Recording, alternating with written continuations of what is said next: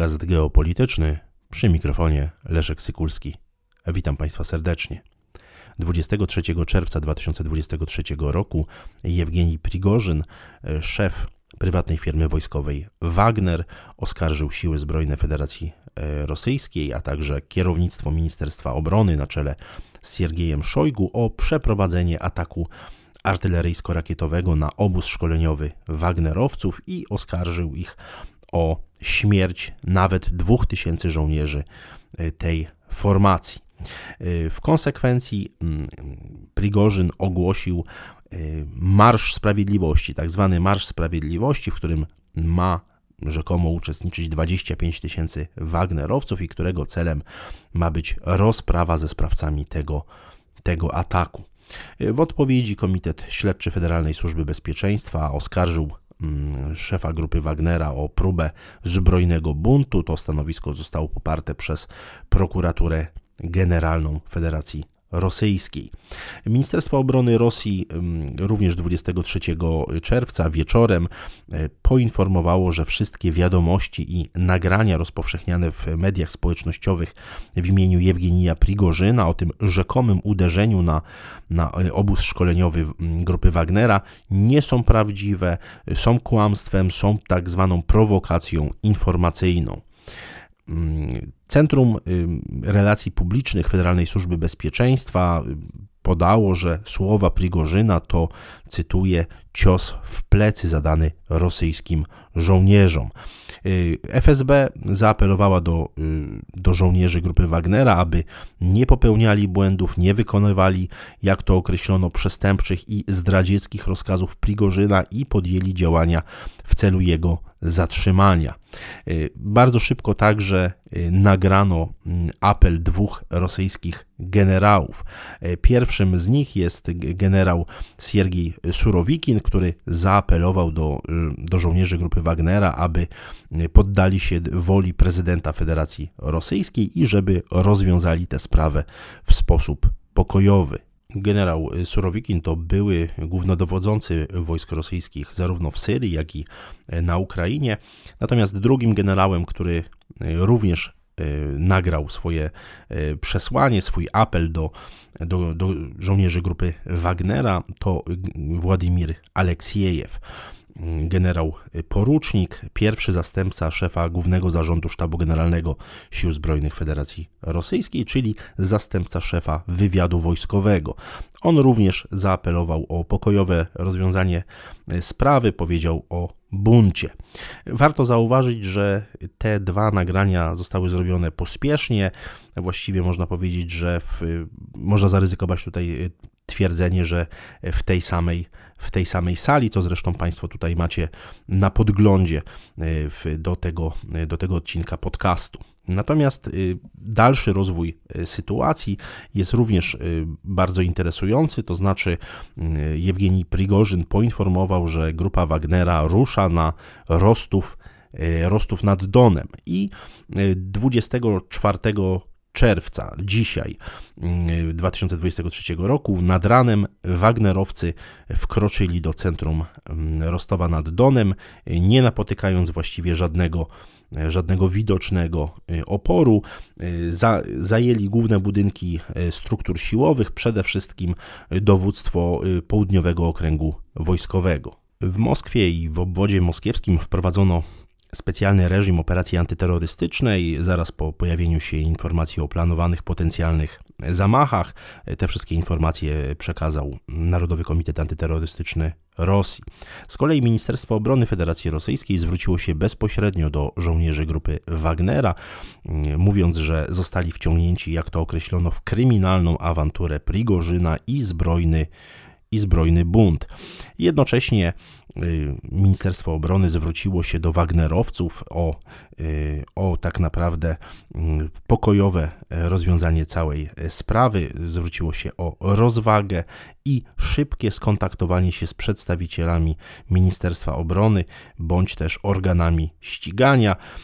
Napisano, że Ministerstwo Obrony gwarantuje im bezpieczeństwo, jeżeli oczywiście złożą broń, jeżeli skontaktują się z rosyjskim aparatem państwowym. Natomiast dalszy rozwój wypadków to to przemówienie, przemówienie Władimira Putina. W tym nadzwyczajnym przemówieniu zaapelował rosyjski prezydent do obywateli Rosji, do wojska, do służb bezpieczeństwa, ale także do tych, którzy, cytuję, zostali zepchnięci na ścieżkę zbrojnego buntu przez oszustwa i groźby. Koniec, koniec cytatu. Władimir Putin podkreślił, że Rosja prowadzi najcięższą walkę o swoją przyszłość, że przeciwko Rosji jest skierowana cała machina wojskowa oraz machina informacyjna Zachodu, że wszystkie spory powinny w tym momencie zostać odrzucone do, do tego czasu, kiedy, dopóty dopóki trwa, jak to określił, specjalna operacja wojskowa, która ma zadecydować o losie narodu rosyjskiego. Samą, sam bunt Prigożyna Putin nazwał ciosem w plecy i próbą podzielenia rosyjskiego społeczeństwa. Użył, pojęć, użył określenia zdrada, odniósł się do wygórowanych ambicji po, pojedynczych, pojedynczych osób, nazwał, nazwał żołnierzy grupy Wagnera, którzy walczą na Ukrainie, bohaterami, natomiast tym, którzy zdradzili, którzy zapla- zaplanowali ten, ten bunt, oczywiście potępił i tutaj zaapelował przy okazji, że o także pokojowe rozwiązanie, ale dodał, że rosyjskie siły zbrojne otrzymały rozkaz likwidacji tych, którzy zorganizowali zbrojny, zbrojny bunt. I w, oczywiście także wspomniał o tym, że, je, że kary będą bardzo, bardzo surowe, że Rosja poko, pokona każde wyzwanie i stanie się jeszcze, jeszcze silniejsza. Z kolei przywódca Czeczenii Ramzan Kadyrow powiedział twardo, że bunt ma zostać stłumiony, że to, co się dzieje, to nie jest ultimatum dla Ministerstwa Obrony, tutaj odniesienie do słów Prigożyna, ale że jest to wyzwanie dla całego państwa i że wszyscy, wszyscy powinni teraz stanąć murem wokół naczelnego dowódcy, czyli Władimira Putina, wojsko, służby, gubernatorzy, ludność cywilna. Powiedział, cytuję, zrobimy wszystko, żeby zachować jedność Rosji i chronić jej państwo, państwowość. Jeśli wymaga to surowych środków, jesteśmy gotowi. I także, koniec cytatu, Ramzan Kadyrow zwrócił się również do samych Wagnerowców.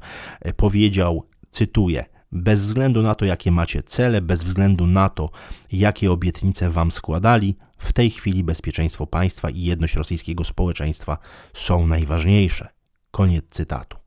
No i mamy szereg oświadczeń oficjeli państwa rosyjskiego. Rzeczniczka Ministerstwa Spraw Zagranicznych Maria Zacharowa powiedziała, cytuję, mamy jednego naczelnego dowódcę, nie dwóch, nie trzech. Jednego i on wezwał wszystkich do zjednoczenia. To jest teraz najważniejsze. Koniec cytatu. Mamy także wypowiedzi wiceprzewodniczącego Rady Bezpieczeństwa Federacji Rosyjskiej Dmitrija Miedwiediewa, który, który oczywiście potępił bunt żołnierzy grupy grupy Wagnera, powiedział twardo, że wróg zostanie pokonany.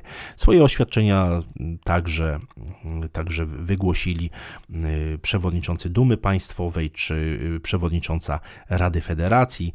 Zarówno Wołodin, jak i Matwijenko również powtórzyli tę retorykę, którą, którą wygłosił Władimir Putin czy Dmitrij Miedwiediew. Niewątpliwie warto odnotować to, że w przemówieniu Władimira Putina nastąpiło otwarte przyznanie czy też uznanie faktu wystąpienia buntu. Buntu przeciwko, przeciwko legalnej władzy. No, jest to bezprecedensowa sytuacja, fakt bez precedensu w całym dwudziestotrzyletnim okresie rządów Władimira Putina. I teraz warto zastanowić się nad różnymi, różnymi przyczynami, nad różnymi hipotezami zaistniałej sytuacji i rozważyć kilka możliwych scenariuszy. W polskich mediach głównego nurtu już sporo jest na różnych przypuszczeń, że jest to początek końca Rosji, a na pewno, jak twierdzą niektórzy, początek końca rządów Władimira Putina, że jest to oznaka erozji w systemie władzy rosyjskiej, że jest to wynik takich, takich tarć, od wielomiesięcznych już tarć między grupą Wagnera a Ministerstwem Obrony, a zwłaszcza Siergiejem Szojgu i szefem sztabu generalnego generałem Walerijem Gierasimowem. Natomiast musimy sobie zdawać sprawę, że sytuacja jest o wiele bardziej skomplikowana. Jewgienij Prigożyn to nie jest człowiek, który wziął się znikąd. To człowiek bardzo blisko powiązany z resortami siłowymi, czy konkretnie ze służbami specjalnymi Federacji Rosyjskiej. Nikt przecież nie, nie, nie stawia takiej tezy, że właściciel firmy cateringowej nagle jest w stanie utrzymać kilkadziesiąt tysięcy żołnierzy, jest w stanie sfinansować broń pancerną, artylerię itd., itd. To jest jasne, że to, jest, to był przez I przez bardzo długi czas zaufany człowiek rosyjskich służb i właściwie nic nie wskazuje na to, aby nie był nadal otoczony ludźmi z rosyjskich służb specjalnych. Zatem warto tutaj rozważyć, rozważyć kolejną hipotezę, po tej, która jest często powtarzana w, me, w mediach, w polskich mediach głównego nurtu, o tym, że jest to taka kulminacja konfliktu między grupą Wagnera a kierownictwem sił zbrojnych, że jest to właśnie oznaka pewnej, pewnej erozji systemu politycznego w Rosji, że może to doprowadzić do jakiegoś, do jakiejś zapaści państwowej, do nowej smuty itd., itd. Kolejna Hipoteza, hipoteza i taki scenariusz, że jest to, mamy do czynienia z walką różnych frakcji wewnątrz rosyjskich służb specjalnych, wewnątrz rosyjskiego aparatu władzy i że jest to chaos kontrolowany.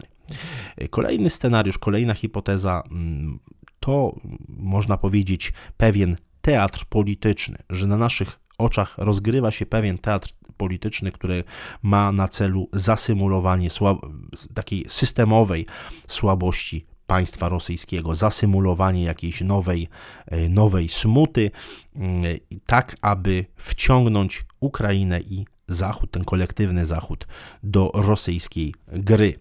I w tym kontekście myślę, że warto przeanalizować Taką, takie oświadczenie Siergieja Szojgu z dwudziestego czerwca bieżącego roku, które miało bardzo poważny charakter. Według Siergieja Szojgu, według powołującego się na doniesienia wywiadu, Ro, ukraińskie siły zbrojne miałyby, miałyby tak naprawdę wykorzystać w kontrofensywie w Donbasie nie tylko artylerię tak, taką artylerię HIMARS, ale także te wieloprowadnicowe wyrzutnie HIMARS, ale także pociski manewrujące Storm Shadow dostarczone przez Wielką Brytanię i próbować także zaatakować Półwysep Krymski. Jeżeli tak by się stało, co podkreślił Szojgu, Rosja miałaby uznać, że zarówno Stany Zjednoczone, jak i Wielka Brytania w pełni przystąpiły do wojny jako strony współwalczące. I wówczas Rosja mogłaby zareagować na każdy atak na terytorium Federacji Rosyjskiej poprzez uderzenie bezpośrednie w ośrodki decyzyjne Ukrainy.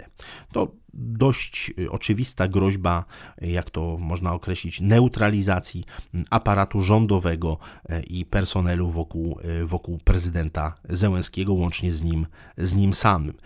To oświadczenie Siergieja Szojgu także warto, warto odczytywać w kontekście no, bezprecedensowego nasilenia retoryki nuklearnej ze strony rosyjskich, rosyjskich ekspertów. No, Tutaj musimy, ja już poświęciłem jeden odcinek podcastu geopolitycznego wypowiedzi Siergija Karaganowa, profesora, znanego eksperta do spraw międzynarodowych, ale także warto wspomnieć o Dmitriju Treninie. Obaj tak naprawdę wezwali do przeprowadzenia ataku z użyciem taktycznej broni jądrowej i to nie na Ukrainę, ale na państwa NATO. Jako przykładowy cel wymienili Polskę, a wszystko po to, aby dokonać takiego uderzenia deeskalacyjnego, aby złamać wolę Zachodu i przekonać NATO, że rosyjskie groźby nuklearne nie są, nie są żadnym blefem. W tym kontekście warto zauważyć, że ewentualne ewentualny scenariusz takiego teatru politycznego, zasymulowania słabości wewnętrznej Rosji mógłby, przynajmniej w teorii, sprowokować, sprowokować stronę ukraińską, czy szerzej amerykańsko-ukraińską, do bardziej śmiałej kontrofensywy, do zaatakowania terytorium Federacji Rosyjskiej i w tym momencie Rosja, Rosja potraktowałaby to jako pretekst właśnie do uderzenia deeskalacyjnego, do jakiegoś silnego uderzenia deeskalacyjnego, czy to konwencjonalnego, czy nawet z użyciem broni jądrowej. Takiego wariantu oczywiście wykluczyć nie możemy. Myślę, że pochodną tych scenariuszy może być także chęć zaciś... wzmocnienia władzy Władimira Putina, obecnego establishmentu, mówiąc tak kolokwialnie, wycięcia najbardziej, ra, największych radykałów, wsadzenia ich do więzienia, czy po prostu fizycznego wyeliminowania. Tego również nie możemy wykluczyć w ramach tej walki wewnątrz Rosji, wewnątrz rosyjskich służb, służb specjalnych. Moim zdaniem żadnego z tych scenariuszy lekceważyć nie można. Zresztą to, jak wygląda ten, no, ten bunt Prigożyna, no, trudno mówić na razie o jakimś w tym momencie, no, ja nagrywam ten odcinek dwudziestego czwartego czerwca dwa tysiące dwudziestego trzeciego roku między czternastą a piętnastą, więc trudno tutaj mówić o jakimś wielkim puczu wojskowym. Widać zresztą, jak sprawnie informacyjnie tutaj władze rosyjskie operują. Natomiast, natomiast myślę, że żadnego z tych scenariuszy na dziś nie można wykluczyć. Całość będę oczywiście, całość i przebieg tego, tego buntu będę dla Państwa komentował na łamach podcastu geopolitycznego. Dziękuję Państwu za uwagę.